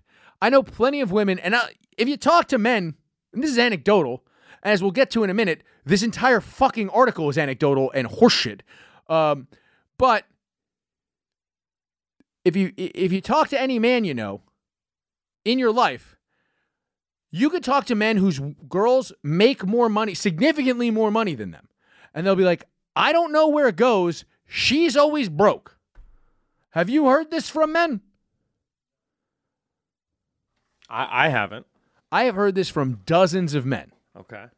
And again, anecdotal, but as we'll see, this is all anecdotal. It starts with 29-year-old Leanne moved in with her now ex-boyfriend 6 years ago. She remembers crying. Her name has been changed for privacy because I made this up. Not as you might expect because of excitement or joy, but rather because it immediately became apparent that she was going to end up taking on all of their life admin from that moment on. Now, I'd imagine Leanne never painted the apartment. Never sharpened a knife. Probably never put a check in the mail for the bills.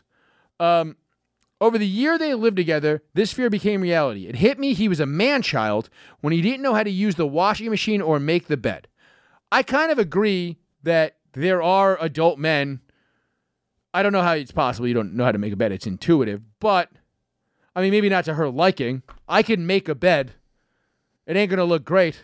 However, I can make beef Wellington. You think Leanne can make beef Wellington? I can make mayo from scratch, bitch. Can you? Are you a pickle champion, ho? So I man, it's frustrating to me, you reading this and having an issue with it, because I feel like most people aren't making their own mayo. Fine, but plenty of men know how to do things. Yeah. I feel like you're getting upset because Alex thinks you're a man-child. Oh, yeah, for sure. Dude, she literally said... But I think that's just how things work. Relationships peter out in this way where there's going to be a person who has more life skills. My girlfriend didn't know how to chop a fucking onion when I met her. And I still have to show her every fucking couple of months. She forgets. It fucking flies out of her fucking head. No offense to her. Alex knows how to chop an onion, I'm sure. Yeah, for sure. Yeah. Yeah. She makes sauce and cries like a bitch every time. What a puss. And then she starts remembering that Kim moved to L.A. and she cries even more. It's crazy. However, what? Why don't roll your eyes at me? I'm not rolling my eyes. But so maybe you are the man-child in that situation. Would you say you are? She screamed last night. And not screamed. I heard her talking to her mom last night. Because you were giving her the old Helen Keller arm. She said, she said, they used to hunt for us. Jesus Christ. To be fair, she is pregnant and full of hormones. Yeah. What did you do? Do you not clear the table when you're at her parents' house? No, I clean what? The table. I clean the table every single Sunday night dinner. Oh, okay. Yeah. So you did the thing. Yeah. She was just on one, dude. They used to hunt for us. I'm going to tell you this. Mm-hmm. I guarantee you Alex doesn't know how to balance a checkbook. She can't change a tire. She definitely can't change a tire. Yeah. She can't change a spark plug. I mean, come on now.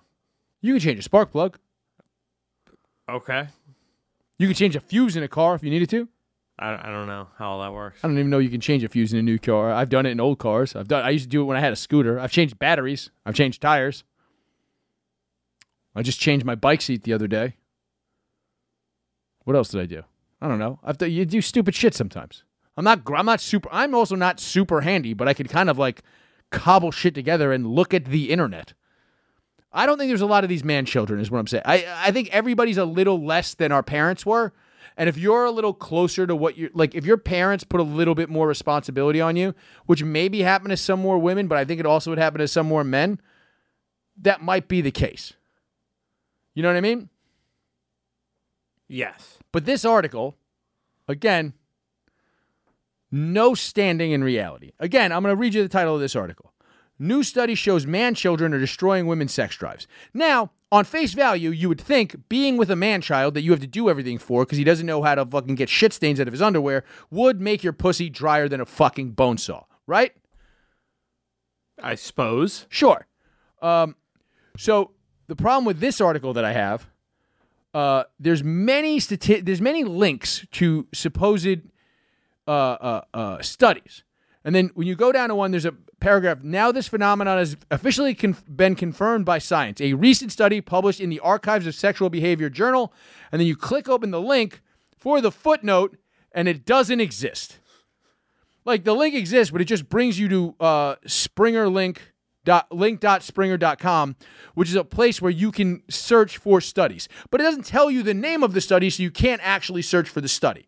Because, again, this woman never went to journalism school because she is a younger generation of person, and we're all very stupid. Now, further down this same thing, researchers from Canada, from universities in Canada and Australia set out to explore if this kind of relationship unfairness could explain why many women partnered with men report low sex drive. Now, let's click report. Again, just links to springerlink.com, which does not show the actual fucking study. Now, the fact that there's no editoradvice.com anymore is another problem with younger generations. Now, damn, that's crazy. I'll continue, Michael. And why this article should be shunned and never cited on any fucking thing ever, and it's stupid. And again, I do agree that man children would make a pussy drier than, I'm going to say bone saw again, despite the fact that the thing is dry as a bone. I never understood that. Bones are typically wet and covered in blood. A bone saw is dry until you saw a bone with it. Shout out Jamal Khashoggi. Now it says, ongoing inequalities in domestic labor have been cited.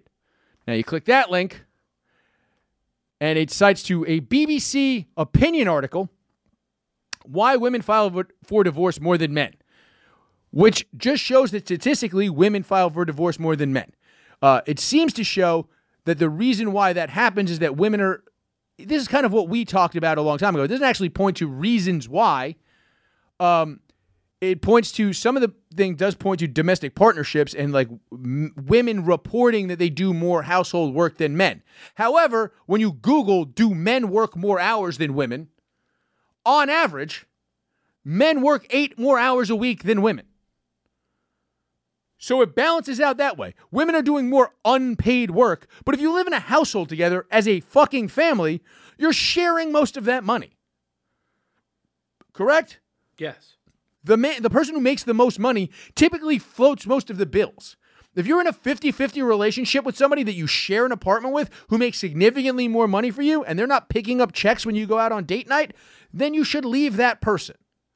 That's a bad person. You have entered into a bad relationship. Right? Yes. Okay. Doesn't matter if it goes male or female.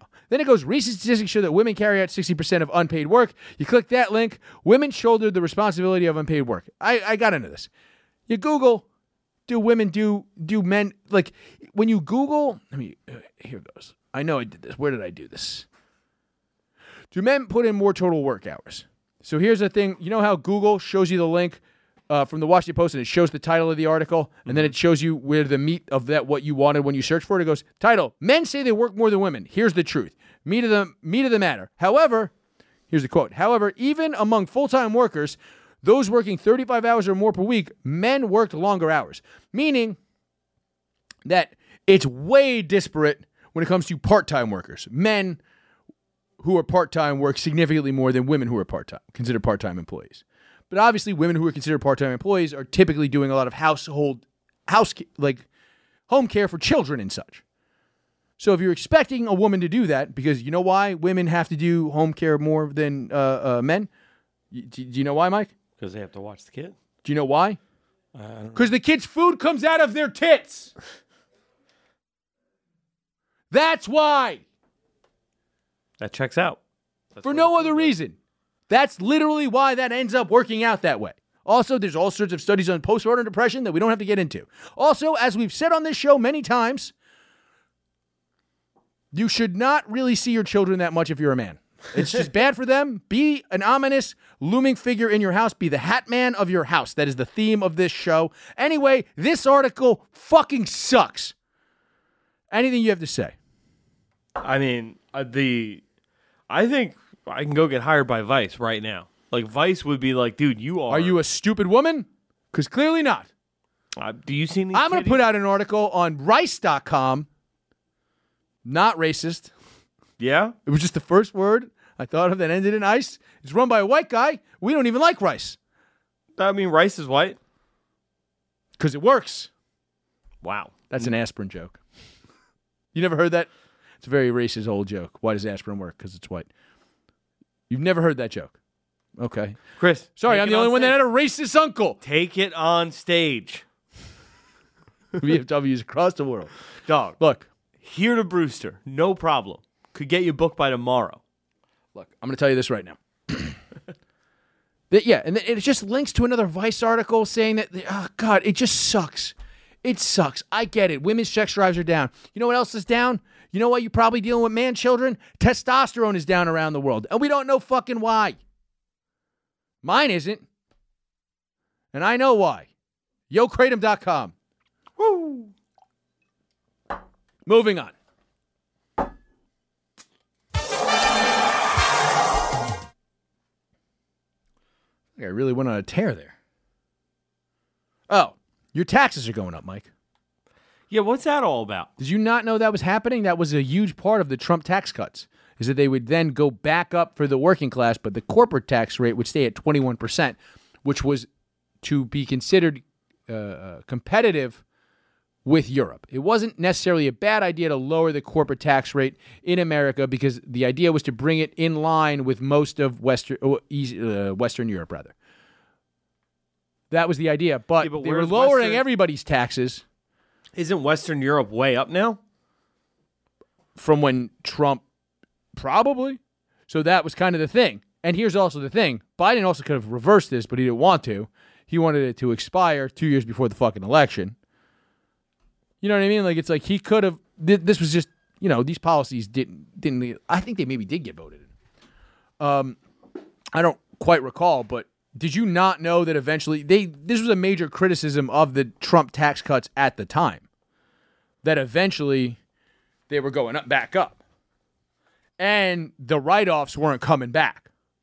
They gave you money up front. I mean, this was a big hallmark of Donald Trump. This is why he wanted the $600 payout with unemployment that he never got credit for, but was also asinine. This is why the stimulus happened. He just wanted to give you money up front because he knew it was going to cause inflation later, and you were just going to give that money to rich people in the moment because the average middle-class person, that's why tax day, that's why you get your tax return so far after Christmas in the biggest lull of retail, all retail sales in the year. That's why tax day is that day. That's why you get your tax return right around that time, is to pop retail sales in the biggest lull of the year. So there's not massive layoffs around the country. The government has always known this. Trump gave you money up front to fuck you later. Did you not know this? No, I had no clue. But you love Donald Trump. I didn't love him. You suck his fucking dick, son. Look, doesn't mean I love him. You've been touting Donald Trump quite a bit. I have not, really. My whole thing has just been I didn't understand what he did that was so bad. But apparently, he's been fucking us. Well, he wasn't fucking you. He gave you 2 years to prepare for a butt fucking. You should have been making more money by now. You had 2 whole years with more income, Mike. Why didn't you invest the money you had for those 2 years? I did, and the stock market went to shit. I mean, it can't possibly be Donald Trump's fault. It's not like he kind of helped bolster COVID lockdowns or anything. It led to inflation. I mean, that's a lot of Biden's fault, too. I mean, I'm not going to give him a pass. He did keep wanting them to raise the interest rates and stuff. That's not helping. How you doing, Mike? Dogecoin doing all right?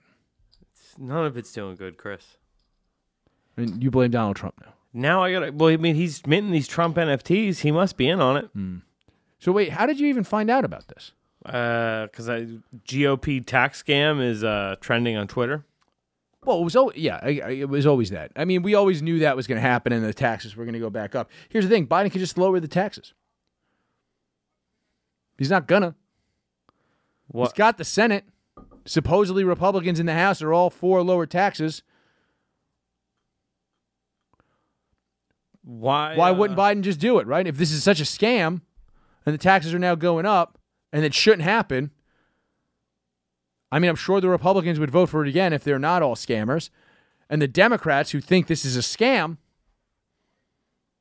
would obviously also vote for it, right? For the middle class to keep their tax cut. Yeah. I don't feel like any of them want to help us. Any of who? The Jews. The politicians. Oh. No, they don't. Of course not. We're going to get to that in a minute, but I just wanted to point out that I'm going to point out why the Democrats are pieces of human garbage in just a second, but Donald Trump's a piece of shit for doing what he did because he got everybody to agree to it. And he would have if it wasn't for COVID, he would have gotten reelected, and this would have happened, and he would have been like, this alarm says you need a Cameo account. Whatever, moving on. Why do I gotta start a Cameo? So now I got to talk about, because we were just talking about Donald Trump and how he's a piece of human shit. I got to talk about Bernie Sanders. What did he do wrong? He's everybody's favorite.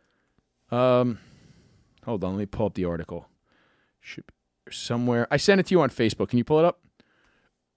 So Bernie Sanders, because of the Biden administration's advice, withdrew... There was a Congressional War Powers Act going through Congress about Yemen. And so basically what happens is Bernie Sanders has the votes to make it so that for us to continue to be in Congress, in Yemen, and interfering in Yemen, Congress would have to act, meaning that every congressman would have to vote for continuing this proxy war in Yemen. Because again, much like Trump was a cuck for the Saudis, so is the Biden administration. You understand what I'm saying? Despite the fact that the Saudis did 9/11, and I will stick to that, and they certainly funded 9/11. Because we need their oil, both the Biden administration and the Trump administration cucks for them in different ways. So Bernie Sanders pulls Yemen war powers resolution amid opposition from White House. So basically, Bernie Sanders says he had the votes. He had Republicans willing to vote on this so that Congress would have to continue to utilize the war powers to stay in Yemen and continue to fight this fucking proxy war for the Saudis with Iran and bolster the Saudi forces and shit like that, which is the biggest humanitarian crisis in the world, significantly worse than what's happening in Ukraine. We all fucking know it, and we refuse to fucking talk about it because we all like getting bacon, egg, and cheeses for $4 and guys from Yemen make them. And it's for slave wages in here in New York City. It's fucking insane. And so Republicans actually voted for this under Trump, and the Democrats shot it down. Now the Democrats have the votes, have Republican votes on their side because the Republicans are willing to vote for this now because they're not in power. And the Biden administration goes, no, we still need war powers because all politicians are pieces of shit. And what really bothers me about this is, despite the fact that I think Bernie Sanders is an ideologue and will make a terrible president, I always thought the man had integrity. I really did.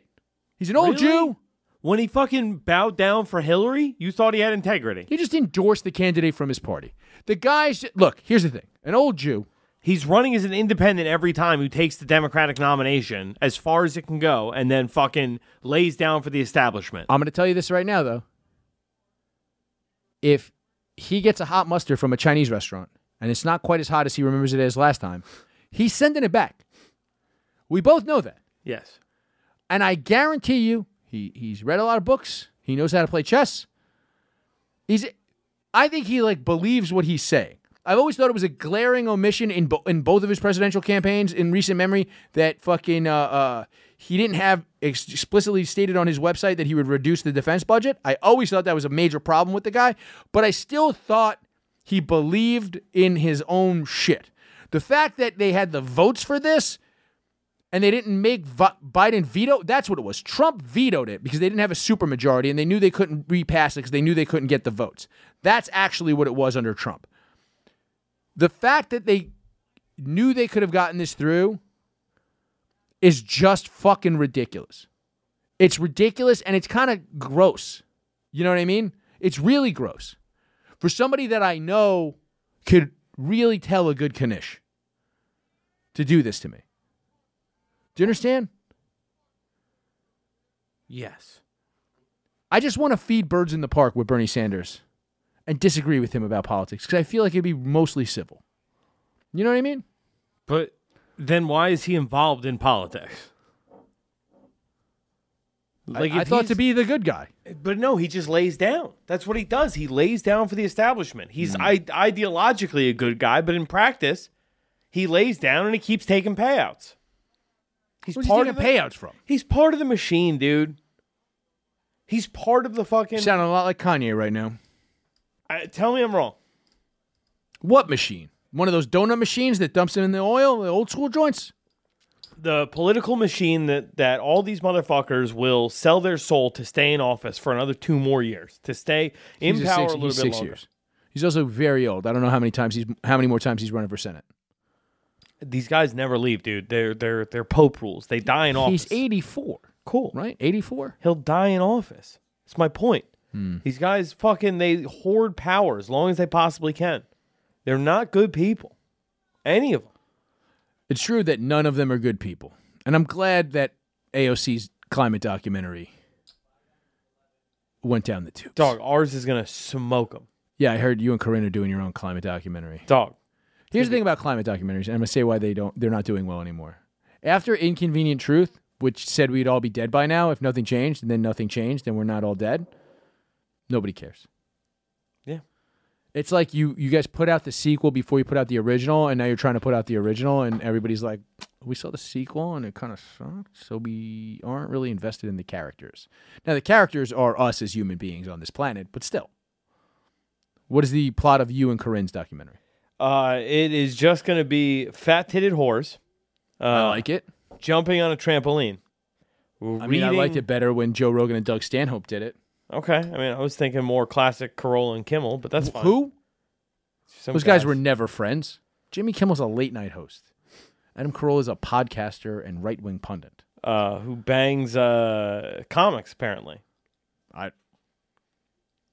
News to me. Yeah, apparently his girlfriend's like some LA comic who looks really funny. Oh. Dog, imagine getting Byron in your life and some fat-tittied LA comic. You're getting blown all the time. God, it's incredible. Speaking of fat titties, we're going to have these chicks jump on trampolines mm-hmm. and just read the facts mm-hmm. from the AOC documentary. I'm happy with that. It's a much better documentary. I mean, if AOC showed a little more skin, I feel like that documentary would have run. Right? A little bikini shot. Dog, if AOC... If she would have just been fixing an old car like Megan Fox in the first Transformers... And then like, you know how, and then looked up and be like, you know how much CO2 this thing puts in the atmosphere? I'm glad it's dead. She would have fucking killed it, Mike. Dog. That's what we're gonna do. Just titties and climate change. You might get people to believe in. Wait a second. Here's the problem. If their nips are hard, people could tell. They're gonna be like, global warming's not real. It's cold in that place. Yeah. We can say that we're shooting this in the middle of July, and it's cold here. Because fucking global warming's all fucked up. It's Alaska. Oh. Yeah. And we can just make up whatever we want. Doesn't matter. It's a good idea. I really endorse everything you guys are doing over there at Our Country. Dog. I know I just spent an entire segment shitting on a whole article that Corinne read. Just titties and fucking... I like this idea. This is brilliant. Mm. Moving on. We're even going to get... Actually, do you want to do this? I'm just going to pitch to you. I need a... we're also going to do a thing where we're like, yeah, we did a cut for chicks, too. And then we're going to get just a dude in a Speedo jumping on a trampoline, reading those same facts. I'll wear sheath underwear. Nah, dude, it's got to be something that shows, like, the it's got to be like a... Have like you ever seen me in sheath underwear, Michael? I don't know, dude. I'm fucking... I usually black out, just so I get the vapors. I'm not doing a Speedo. I'll do a too small boxer brief for you guys. Yeah? Yeah. You got a helicopter. Corinne's got to pay for my shoulder wax. You got a helicopter. Well, what are you talking about? Shoulder wax. We got manscapes. We're fine. You can't even helicopter in a Speedo. Even in a Speedo, you can't helicopter. You got to be free, dog. You can't put one of those motorcycle covers on a fucking helicopter. You violent? All right. Change of plan. Silk boxers. We're going to have to buy the silk boxers. I have sheath underwear. I'll buy silk boxers, fucking loose fitting, so you can have room to helicopter.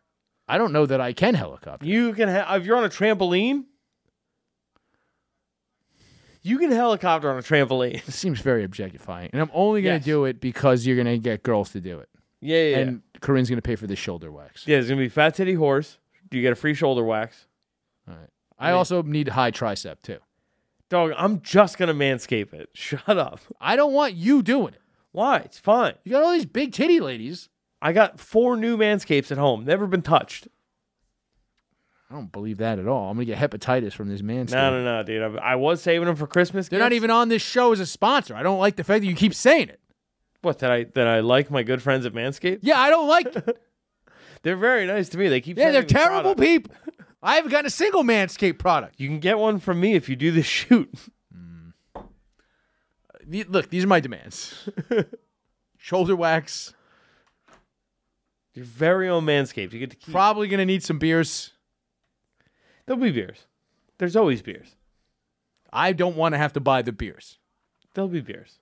Seems like you're going to wait until I go. I'm going to go, where's the beers? And Mike should be like, oh, I'm all right. And then you're going to wait a while. And then I'm going to be like, all right, well, you're filming these girls and there's still no beers here. I'm going to go get some beers. And then I'm going to have to go get beers. Yeah, well, Venmo. You're going to have an intern there to go fetch my beers? Yeah, I was thinking I'm going to have Paco shoot it because he's a creep. Yeah, he is a creep. And he does like looking at my dick, too. Probably have Jorge come along to hold the boom mic. Because his name sounds like whore. Yeah.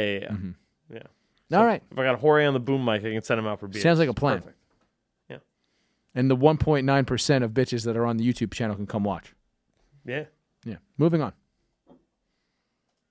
Are we wrapping this up? Or do you want to talk about more stuff? I mean, it's after midnight, so we probably should, but it's up to you.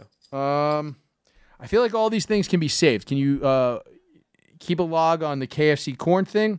the truck driver thing. Or, well, this is breaking. Can we talk about Black Adam? Yeah. And how it fucking sucked. Did it? Oh. You didn't see Pierce Brosnan being Dr. Fate? Oh, you mean half black Wakanda forever? Half Wakandan forever? Wakanda for never, dog. Yeah. Wakanda forever. That shit sucked. Dude, why was it just Wakanda? Just in Northern Africa. It was Morocco forever. Nah, it wasn't Wakanda. It was fucking... It was the same shit. They had like a medal. They did. That's not in the comic. Oh, for real? I don't remember that from any fucking Shazam comics. Ethereum? Eternalum? Eternium? I think that's from fucking He-Man. He lives in Eternia. I think the sword that he had was made of Eternium.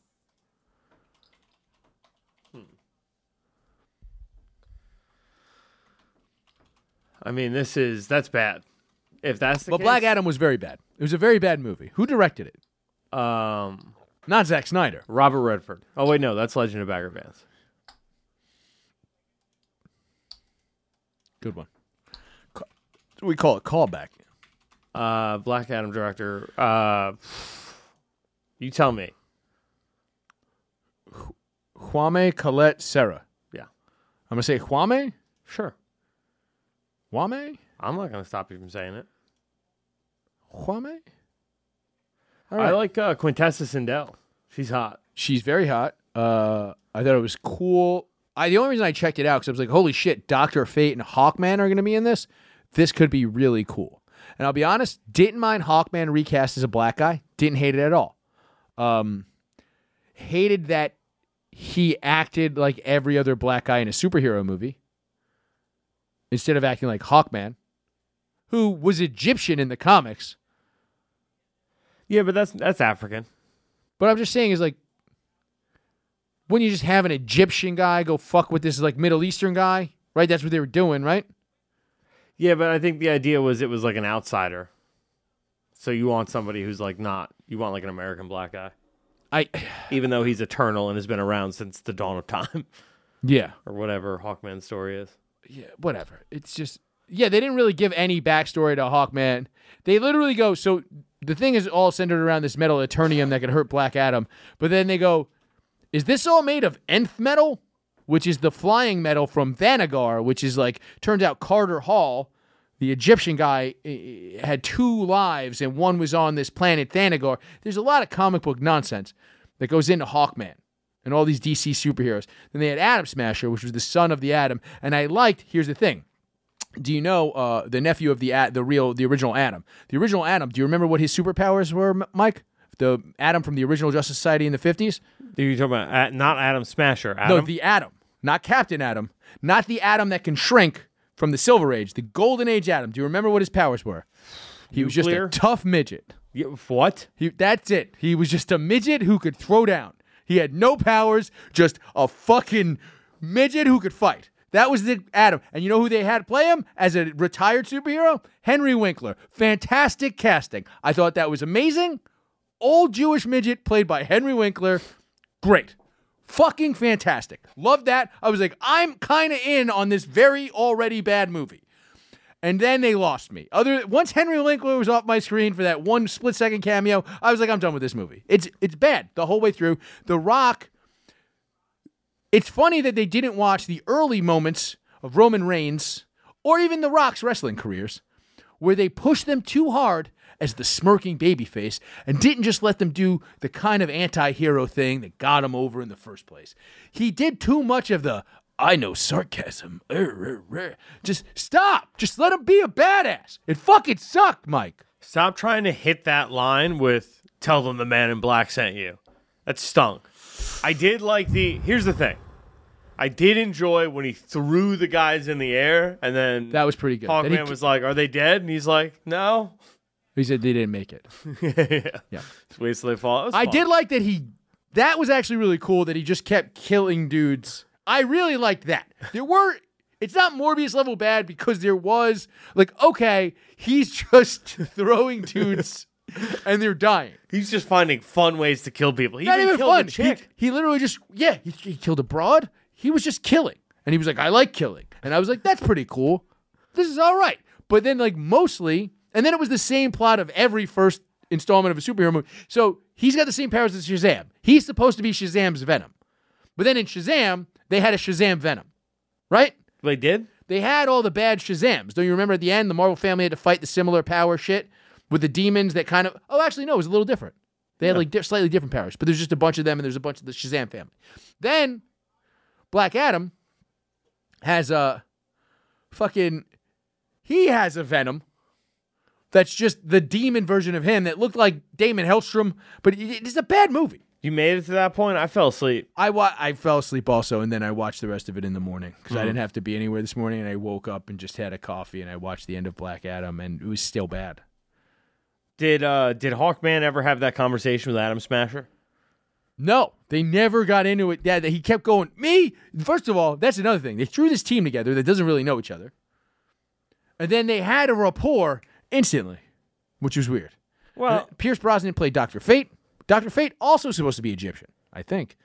Dr. Fate's eternal, like the other guy, I think. But, like, no, Dr. Fate and Hawkman seemed like they knew each other because they're both, like, eternal beings. So It's like they had a rapport, and then they brought in these two new guys, and it's like it makes sense for the two young kids to, like, be kind of like, all right, we're just going to be the tag-alongs. You know, we're going to be the sidekicks to these fucking two established heroes. Mm-hmm. I got that.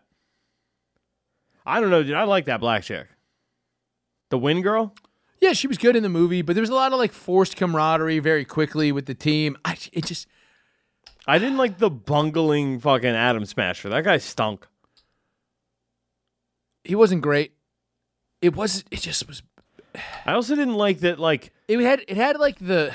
I hate when a movie has the. I'm sorry, has the skeleton of a good movie. Mm. You know what I mean? Like, and it's just like. You just had to fucking not be good at movies. You know what I mean? Like, it's like, it had all the things. The Rock, when The Rock came out as Black Adam, and he fucked all that shit up, I was like, oh, damn, it's pretty fucking dope. With fucking, Rolling Stones playing? Yeah, and he was kind of, well, I thought that was kind of corny. Yeah. Come on, it's dope. Painted black as Black Adam is literally destroying 100 people. You knew it was coming. I was like, oh, they're going to start playing. Yeah, you got to be dumber. Maybe. Son, I'm telling you. But, like, at that point, I was still kind of like, all right, he's kind of fucking shit up, and there's still this hot fucking Arab chick in this. This is hotter than Mia Khalifa Arab chick in this. And I'm just like, all right, I'm all in. And then the kid was just annoying. First of all, once a kid is skateboarding in a movie, if you're, like, takes a lot. The only one who's ever pulled it off is Bart Simpson. That's not a person. That's a cartoon. Okay, still did it in a movie. For sure. But I'm just saying is that once a kid is skateboarding in a movie, you're like, this is going to be a bad movie. And that kid was skateboarding in that movie very early on. Yeah, like the opening. Like an adult can skate. Marty McFly was basically an adult. He was 18, right? Yeah. Senior in high school. An adult can skateboard in a movie. If a child is skateboarding in a movie, fucking terrible movie, right? Yeah, that's what they're supposed to be doing. Yeah. So now what were you saying? I did like the metaphor when Black Adam and Hawkman were like fighting in the kid's room and just destroyed every single piece of DC property. I thought that was kind of cool. It's like, yeah, we're just going to, by the way, we're tearing this whole fucking universe down. And here we're just going to foreshadow that. Oh, yeah. So apparently, yeah, this is the last film in this Snyderverse. That's it. You can only see further renditions in the multi-Snyderverse, across the Snyderverse, with Black Spider-Man. No, wait, that's a different movie. Yeah. And the...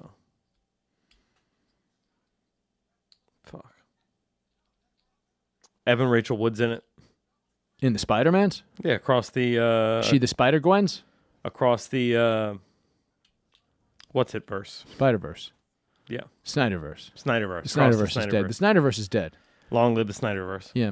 Are they going to have a hot Israeli girl play another hot Israeli girl? Honestly? Gal Gadot. That's her name. Just bring her back, dude. She was great. As Wonder Woman? She doesn't have to be in a Wonder Woman movie, but apparently they canceled the next Wonder Woman movie. They canceled Black Adam 2. They canceled Aquaman 2. Aquaman, the worst movie I've ever seen. Aquaman's worse than Morbius. Wait, Aquaman 2 is canceled? Yeah. So fucking Amber Heard didn't even lose out on nothing? Nope. Damn. And Johnny Depp gets to be Pirates of the Caribbean again? Man, he's got that Sauvage deal back. Dog. I've been seeing the commercials on Hulu a lot. Non-fucking stop. It's just that company being like, you ever need cologne to cover up shit on your bed? Clearly this would work for that. You ever do butt stuff and it goes wrong? Sauvage. But yeah, so Black Adam, you didn't finish it. No. Oh, man. He doesn't even fuck that chick at the end. Yeah, of course Superman shows up, though, which makes you think that there's going to be more Snyderverse, but then they said after the movie came out, no more Snyderverse. R.I.P. So what do you think? Have we wasted all of our time? I mean, I don't know, dude. People online are, like, freaking out, like, yo, bring back the Snyderverse.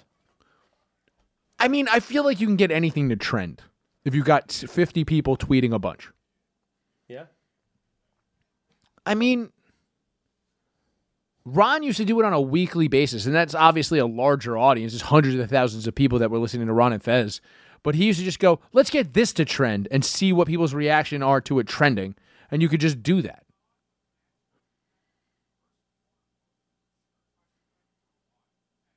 You have to react when I finish talking. Interesting. So I'm trying to think, like, what do you want to get trending? He got Ben Affleck's balls trending once, I recall. No, but I'm saying kill the Snyderverse. Should we get that trending? We need 50 people. I think we can get 50 people. We can do that during High Society Radio this Thursday. Okay. We could, if you're listening to this, get in all your chats, the Discords and such. Let everybody know that they have to log on Twitter during High Society Radio this Thursday at 8. And at the beginning, Mike will have a graphic ready. Right? Yep. That's right, Mike. You just created more work for yourself. Mm-hmm. He's going to have a graphic ready. Luckily, I gave him some ADHD pills, so he'll be able to get this done. He'll have a graphic ready, and he'll say, kill the Snyderverse trending. Actually, we should make it misspelled. Kill the Skyderverse. That feels like that's not going to catch. I think you can get anything trending if you have enough people tweeting. I mean, yeah, but it feels like you're trying to not. At that point, kill the Snyderverse. You'd still want to do kill the Snyderverse. Yeah, I want that shit dead, homie. All right, you were done with the Snyderverse. We're never watching. If they make another Snyderverse movie, we're not watching it. I told you, Superman's came back in the end, and he was like, kind of like, we need to talk to Black Adam, and it's like it seemed like they might kind of throw down, and it'd be like fight. You know what I'm saying? Remember that? If they made another Shazam, I would absolutely watch another Shazam. Now, was the Suicide Squad technically part of the Snyderverse? I don't know. Was Peacemaker? Peacemaker, I don't think so. Well, Peacemaker was that same universe. Yeah. So I think it would have to be because Waller's his boss. Oh, yeah. It's the same Waller. Yeah. I think they can keep it and just... Nobody fucking cares anymore. Like, nobody cares about continuity in these movies. Nobody cares about continuity in comics. They've rebooted... Whatever. I'm done. Comics have... That's where I just... The amount of anger I could fucking... Good night. Well, show me the way to the next whiskey bar. Oh, don't ask why. Oh, don't ask why. Show me the way to the next whiskey bar. Oh, don't ask why.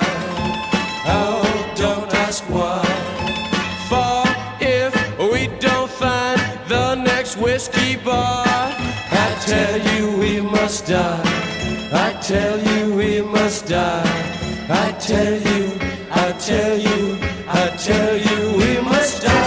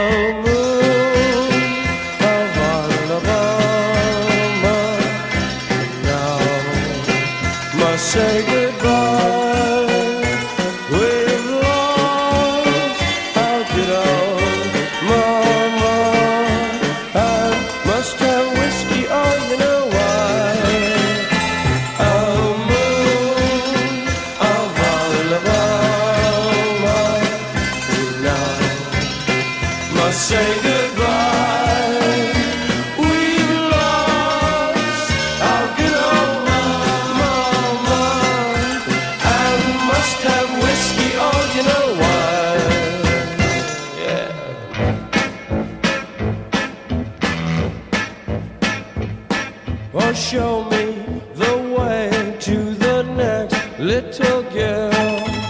Oh, don't ask why. Oh, don't ask why.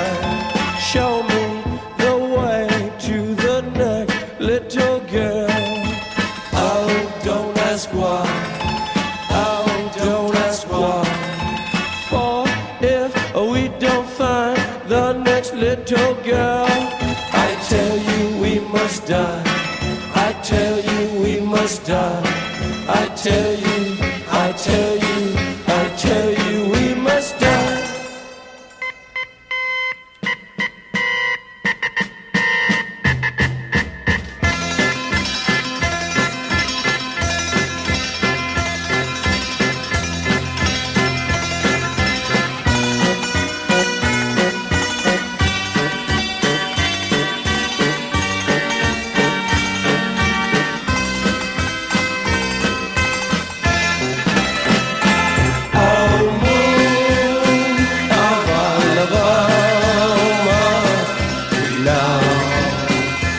Say good.